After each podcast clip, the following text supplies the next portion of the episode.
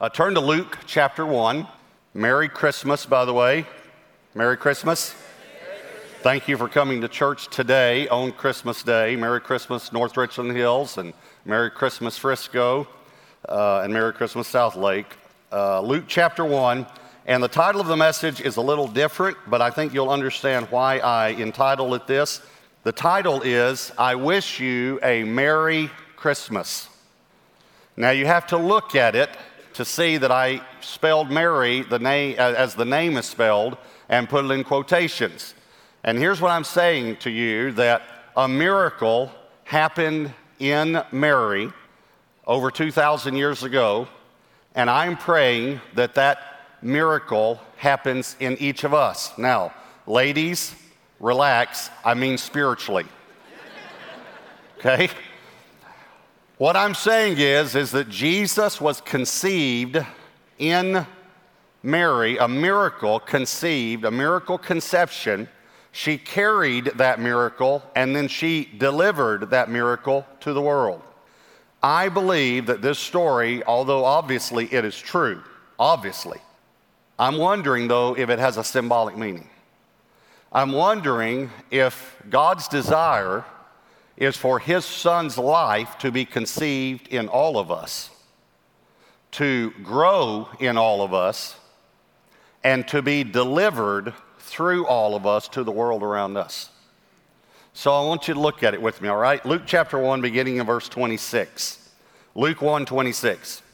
Now, in the sixth month, now let me just tell you why it says that. It's talking about the pregnancy of Elizabeth, uh, Mary's cousin, who was carrying John the Baptist. So, in the sixth month of Elizabeth's pregnancy, all right? And you, will see that later in, in, the text as well. And you could read above and, and notice that also.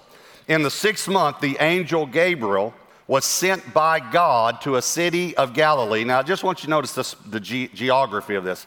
To a city of Galilee named Nazareth to a virgin betrothed or engaged to a man whose name was Joseph of the house of David. The virgin's name was Mary. And having come in, the angel said to her, Rejoice, highly favored one, the Lord is with you. Blessed are you among women. Now, I, we're going to continue reading, but uh, I want to make a, a, an observation here that is an obvious observation. I know that. But it jumped off the page at me, and I thought, I just felt so compelled by the Holy Spirit to, to make this observation. Uh, this angel goes to a specific region, a specific city, a specific house, into a specific room, and delivers this message to Mary. Now, here's the obvious observation, but I think we need to hear this God knows where you live. Can you imagine if this angel goes in this room, probably dark, probably at night, and, and makes this announcement, you know, you're blessed, you're highly favored, you're going to have a son, da da da da. And all of a sudden he hears this deep voice says, My name's not Mary, it's Harry. uh, Mary moved about two months ago, her family, they live three blocks over that, you know. Okay, it didn't happen that way. I know it's obvious, I know it's obvious. But God knows where you live. Some of you probably used some type of a, a, a, program at some point, something like Google Earth, where you type in your address and it's way up high and it zooms all the way down to your house. Listen, God's more amazing than Google Earth. He's more updated, also, by the way. We put some landscape in our backyard, it's still not on Google Earth. God knows where you live. And sometimes even at Christmas, especially, we need to be reminded of that because the enemy can come and tell us God's forgotten about you, but he has not forgotten about you. And he wants to conceive a miracle in your life also. So let's keep reading here. Look at verse 30. Then the angel said to her, Do not be afraid, Mary. Eh, by the way, every time a word from God comes, the natural response would be fear. We have to receive it in fear or faith. Do not be afraid, Mary for you have found favor with God, and behold, you will conceive. Notice the word conceive. In your womb, and bring forth a son, and shall call his name Jesus. So I have three observations, and we'll read some more in, Luke 1. But here's the first one the conceiving of the miracle. The conceiving of the miracle. What did Mary have to do for this miracle to be conceived in her? And many people would say nothing, but that's not correct. Uh, let's keep reading. Look at verse 34. Then Mary said to the angel, How can this be since I do not know a man? And that's to know a man intimately. And the angel answered and said to her, The Holy Spirit will come upon you. This, uh, this happens in every miracle. And the power of the highest will overshadow you, completely cover you, and protect you. Therefore, also that Holy One who is to be born will be called the Son of God. Now, indeed, Elizabeth, your relative, has also conceived a son in her old age, and this is now the sixth month, that's, that's where we get this from, for her who was called barren. For with God, nothing will be impossible. Then Mary said, Behold, the maidservant of the Lord. In other words, I submit myself to you. Let it be to me according to your word and the angel departed from her. That is a huge statement to being able to conceive a miracle. Let it be to me according to your word. In other words, when God speaks a word to you, you have to receive it by faith. You have to choose if you're going to believe that word or not. And Mary, it's a very human response to respond, even as Mary did at the first. How can this be? How can this be? Think about when you receive a doctor's report or when you hear a bad report or when someone says something about you that's not true and, you just think, how can this be? And God gives you a word, be at peace. Be at peace. You have to hear the next word because with God, all things are possible. Nothing is impossible with God. And then we have to respond in the same way Mary did and say, Be it unto me, according to your word. I make a choice to serve you, the maidservant Lord, I make a choice to serve you and to believe you. And if we'll do that, then the miracle can not only be conceived, but can begin to grow in us. And, and some of you might say, well, you know, um, Pastor, if an angel came to me. Well, um, let me just, uh, not to uh, in any way uh, take away from angels, but, but let me just explain to you a little bit about angels. The, the Greek word for angel is angelos. It's spelled very same way in English, except you put an OS on the end of it for the Greek word. And it simply means messenger. The messenger of the Lord. In other words, the power was not in the angel, it was in the word of the Lord. The, the power for a miracle is in the word of the Lord, not the messenger. It really doesn't matter who the messenger is. This word uh, angelos is actually translated in the New Testament in other place messenger, messenger. And in, in, Revelation 2 and 3, chapters 2 and 3, uh, where Jesus is, is doing or saying uh, to John what many theologians call the seven love letters to the church, where he's speaking into the churches, he, he begins each letter with to the angel of the church of Thyatira, to the angel of the church of Laodicea, to the angel of the church of Philadelphia, not Pennsylvania, by the way, but to the angel. These church, all seven were in Asia Minor. Here's the point. Uh, most theologians believe he wasn't speaking to uh, an angel, as we would think, but to the messenger, or listen, to the senior pastor. Now, I know that all senior pastors are not angels, but some of us are. I mean, some are. Here's my point God wants to speak a word in you, and He wants to conceive a miracle in your life. Don't get hung up on how it comes. It could come in your quiet time, it, it could come through someone else, a friend.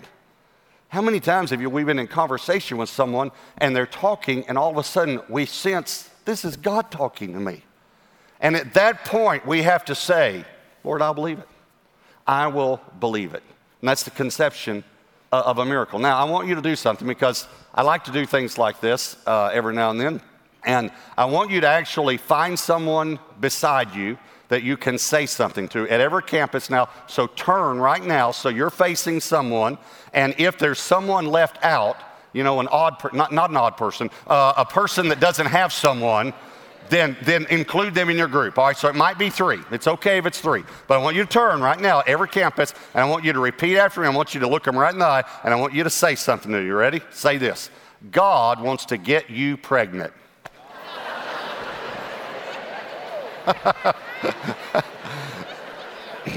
now, we just had a husband right over here pass out.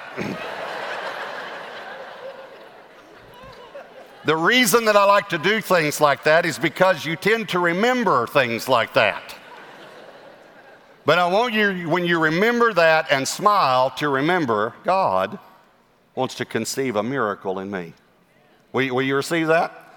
So that's the conception of the miracle. Here's point number two the carrying of the miracle. We, we talk a lot about the virgin birth, which we should, and the birth of Christ, but we don't talk much about the pregnancy. The in between time from the time the miracle is conceived until the miracle is complete. And this is the carrying of the miracle. Now, now notice, we, we know what Mary did during this time. Uh, again, look at Luke 1, verse 39. Now, Mary arose in those days and went into the hill country with haste to a city of Judah. Judah is a very barren uh, uh, desert, wilderness, if you've ever been there. Uh, and she left Galilee, a very fruitful land, and entered the house of Zacharias and greeted Elizabeth. This is the mother of John the Baptist. And it happened when Elizabeth heard the greeting of Mary that the babe, that's John, leaped in her womb and Elizabeth was filled with the Holy Spirit. We also know John was filled with the Holy Spirit in his mother's room because earlier in Luke it tells us that. And then she spoke out with a loud voice and said, Blessed are you among women, and blessed is the fruit of your womb. But why is this granted to me that the mother of my Lord should come to me? For indeed, as soon as the voice of your greeting sounded in my ears, the babe leaped in my womb for joy. Now, watch verse 45 careful. This goes back to what we were talking about before. Blessed is she who believed, for there will be a fulfillment of those things which were told her from the Lord. And Mary said, My soul magnifies the Lord, that we call this the Magnificat and my spirit has rejoiced in God my Savior, for he has regarded the lowly state of his maidservant. For behold, henceforth all nations will call me blessed. And this word again, blessed, means happy. It doesn't mean in any way that we deitize Mary uh, uh, or pray to her. That became a tradition, but it's nowhere in Scripture that we should do anything like that. But we do honor the fact that God did a miracle in her. But the way we honor that, I believe, is to allow God to do a miracle in us. And I want you to notice a couple of things that she did. The first thing she did, if you're going to carry a miracle, this is what she did. She got around another miracle carrier. She immediately went to someone. You have to remember that Mary's story was not believable. You know? Now tell me again how you got pregnant. Oh, the Holy Spirit came on. Yeah, that happened to Jim's girlfriend too. You know, it's not, it's not a very believable story. She, she's probably around a lot of people that would be negative and talk negative about her and, and, and even look down on her. So the first thing she does is she gets around someone else who's had a miracle in her. And that person encourages her and says, Listen, Mary, you're blessed. You're highly favored of the Lord. You have believed, and because you believe, there's going to be a fulfillment. So I'm telling you, if you want to birth a miracle, you're going to have to get around other people who are in that same business who want to birth miracles. And then this, this Magnificat, I didn't read the whole song that, that uh, is attributed to Mary, but it is my soul magnifies. Magnificat is the Latin word for magnify. She, she magnified the Lord. Now, uh, just think about what a, magnifying glass does it, it makes something larger. Do, do you realize that in every situation in life, you have a choice whether to make the circumstances larger or make God larger? In your heart. Obviously, we can't make God larger, but we can make our view of Him larger. Every time something goes wrong in your life, and the way that you make something larger, think about it, is you focus on it. That's what a magnifying glass does. It, it brings it into focus. If you were uh, having trouble seeing something that was small, you'd bring it into focus. You'd make it larger. Listen, if you think about the negative circumstances, you just make them appear larger in your life. But the way that we magnify God and praise Him is we begin to focus on Him. E- even, even when I, I got, uh, uh, you know, an attack of the enemy this last week, and what I did, I just got in the Word. I read Psalms 25 through Psalm 45. I just read those 21 chapters right there. And uh, I just, it took me a little over an hour to do that. And boy, by the end of it, God was so big in me instead of the circumstances being so big in me. I, I want to uh, encourage you there is something to carrying the miracle in a worthy manner. Uh, Ephesians 4, verse 1, Paul said, I therefore, the prisoner of the Lord, beseech you to walk worthy of the calling which you were called. Uh, Galatians 4:19 says, "My little children, for whom I labor in birth again until Christ is formed in you." In the same way, in the natural, a woman who's carrying a baby does things differently than if she's not carrying another life. She, she eats differently. Uh, she's protective of what she does, where she goes. She's protective of her stomach. I don't know if you noticed this. We, our daughter in law is pregnant, and I noticed it just yesterday. She holds her stomach a lot and she rubs it. I even said to her, why, why do you rub your stomach? She said, I'm trying to tell him, settle down, I'm here. Stop kicking. They, uh, they, walk differently, they sit differently, they rise differently. Part of that is a natural thing because they're, they, they have someone growing inside of them. Uh, Debbie's a very small woman, a petite woman. Uh, she got very large with our children. And uh, it, it, was uh, kind of one of those things where um, it, it, was difficult because people kept commenting. She was five months pregnant. People kept saying, Any day now? and then she'd say, No, I'm, I'm just five months. Then it would, they'd make it worse. They'd dig the hole deeper. Twins? She, she walked in one time to her coworker, and her coworker said, You need to have that baby. You look obnoxious. So, so it's a real encouraging time for her. But a woman who's pregnant is always conscious that she's carrying another life form within her. Another life, another person. It, could we as believers be always conscious that we are carrying the Lord Jesus and that He is growing inside of us? So there's the carrying of the miracle, and then number three is the completion of the miracle the delivery, the completion of the miracle. If you look in Luke chapter 2 there, you're probably close enough to see this. Uh, in Luke 2, verses 6 and 7, so it was that while they were there, the days were completed for her to be delivered. And she brought forth her firstborn son and wrapped him in swaddling clothes and laid him in a manger because there was no room for them in the inn. Now, I know this is a, a, a, wonderful story to us now because it's now the Christmas story. But I don't know if we ever thought about it. It really wasn't that wonderful for Mary. She had to make a, a trip, a long trip, when she was nine months pregnant. And then her baby is coming, and they're not in a hotel, they're in a cave. Most people have drawn it as a, as a barn, but most didn't have barns back then, they were caves. And she delivers her baby, this miracle of God, in a cave and she lays him in a feeding trough. That's what manger means. It's just, uh, I, I, think God came up with a better word and we all say manger, but it was a feeding trough. Here, here's what I'm saying the miracle, even when it comes, might not come like you think it should come. uh, eight days later, they go to the temple to dedicate Jesus. The, the law forbade Mary for going for seven days after birth. And that's why they circumcised him and dedicated him on the eighth day. So on the eighth day, she goes to the temple, Joseph and Mary, with Jesus. There's a prophet there named Simeon. He prophesies over Jesus, and then he turns and prophesies over Mary. You know what his prayer is? His prophecy over her is a sword is going to pierce your soul. That's not a great prophecy. and 33 years later, She's standing at the foot of a cross as they take the lifeless body of her baby off that cross. Going back to that word, Lord, you said, you said, but God knew. Because if the cross had not have happened, we wouldn't be here today.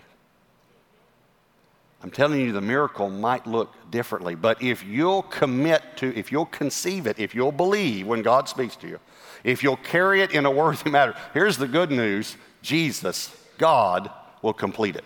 We even have a, a, very specific verse, Philippians 1 6, being confident in this very thing, that he who has begun or conceived a good work in you will complete it until the day of Jesus Christ. Now, I want to make one more observation about this, um, the story of Christmas and Mary, especially. I'm, I'm developing this message. God, what a great, great message. You know, what a great analogy, what a great illustration, what a, a great point to, to help people understand that you want to conceive miracles in us, that you want us to carry those miracles, that you want us to deliver Jesus to the world. What a, what a, eh, this is wonderful, Lord. And then all of a sudden, I had this thought. But I'm not like Mary. I don't know if you've ever had a thought like this, because Mary was pure. And I haven't been pure. And as soon as I thought of that, I actually thought of a scripture in 1 Corinthians 6. Let me read it to you. Verse 9 says, Do you not know that the unrighteous will not inherit the kingdom of God? Do not be deceived. Now, I just want you to look at this list, and I want, to, I want you to see if you're on this list, all right? Neither fornicators, nor idolaters, anyone who put, has something before God, any idol, nor adulterers. Jesus said, if a man looks at a woman to lust, he's committed adultery.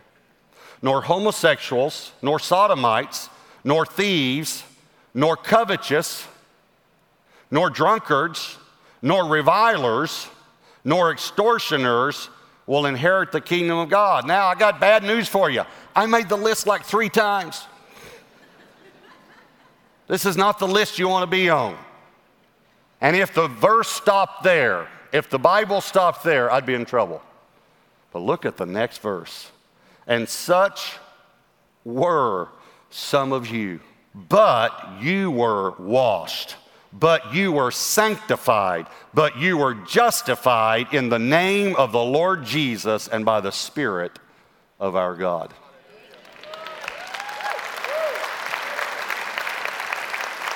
Because of the grace of God, I make another list now. I make a list that qualifies me to carry a miracle and to deliver that miracle to the world. As a matter of fact, Paul uses the exact same word for Mary, speaking of believers in 2 Corinthians 11 2. I'm jealous for you with godly jealousy, for I have betrothed you to one husband that I may present you as a chaste virgin to Christ. Because of grace, I'm qualified to carry Jesus to the world. I want you to bow your heads and close your eyes. And I want you to just take a moment, and in every service, we've had people accept Jesus into their hearts. And what a wonderful day to do it, Christmas Day. Christmas Day to allow Jesus to be birthed in you. So, if that's you, no matter which campus you're attending right now, if you need to give your life to God or give your life back to God, I, I just want to help you. Someone helped me. I was in a motel room and someone helped me. I, I want to help you. I want to lead you in a prayer. I'm not asking you to pray this prayer out loud. Just in your heart, would you just repeat this to God? If you know that you maybe are on the list too, and you need to be washed of your sins. You need to be sanctified in the sight of God. In other words, made pure in God's sight and justified. If that's you, I just want you to pray this prayer in your heart. Again, every campus, if that's you, would you just say, Dear God, just tell them that. Just say, Dear God, I ask you to forgive me for all of my sin. And I receive Jesus as my Lord and as my Savior. Thank you, Jesus, for saving me today. Now, no one's looking around, but if you prayed that prayer and you really meant business, I'm the only one looking around, and I'm not going to embarrass you in any way, I promise you. But just as a declaration, if you prayed that prayer at every campus now and you really meant business with God, and I'm sure you did, would you just put your hand up can see it? Put it way up high. You ought to be proud to put it up. You ought to be proud to put it up. I gave my life to Jesus on Christmas Day. Hallelujah. Hallelujah. Lord, thank you, thank you, thank you. Thank you for every person that prayed that prayer, that Jesus is conceived in their hearts today and is going to grow in them. In Jesus' name, amen.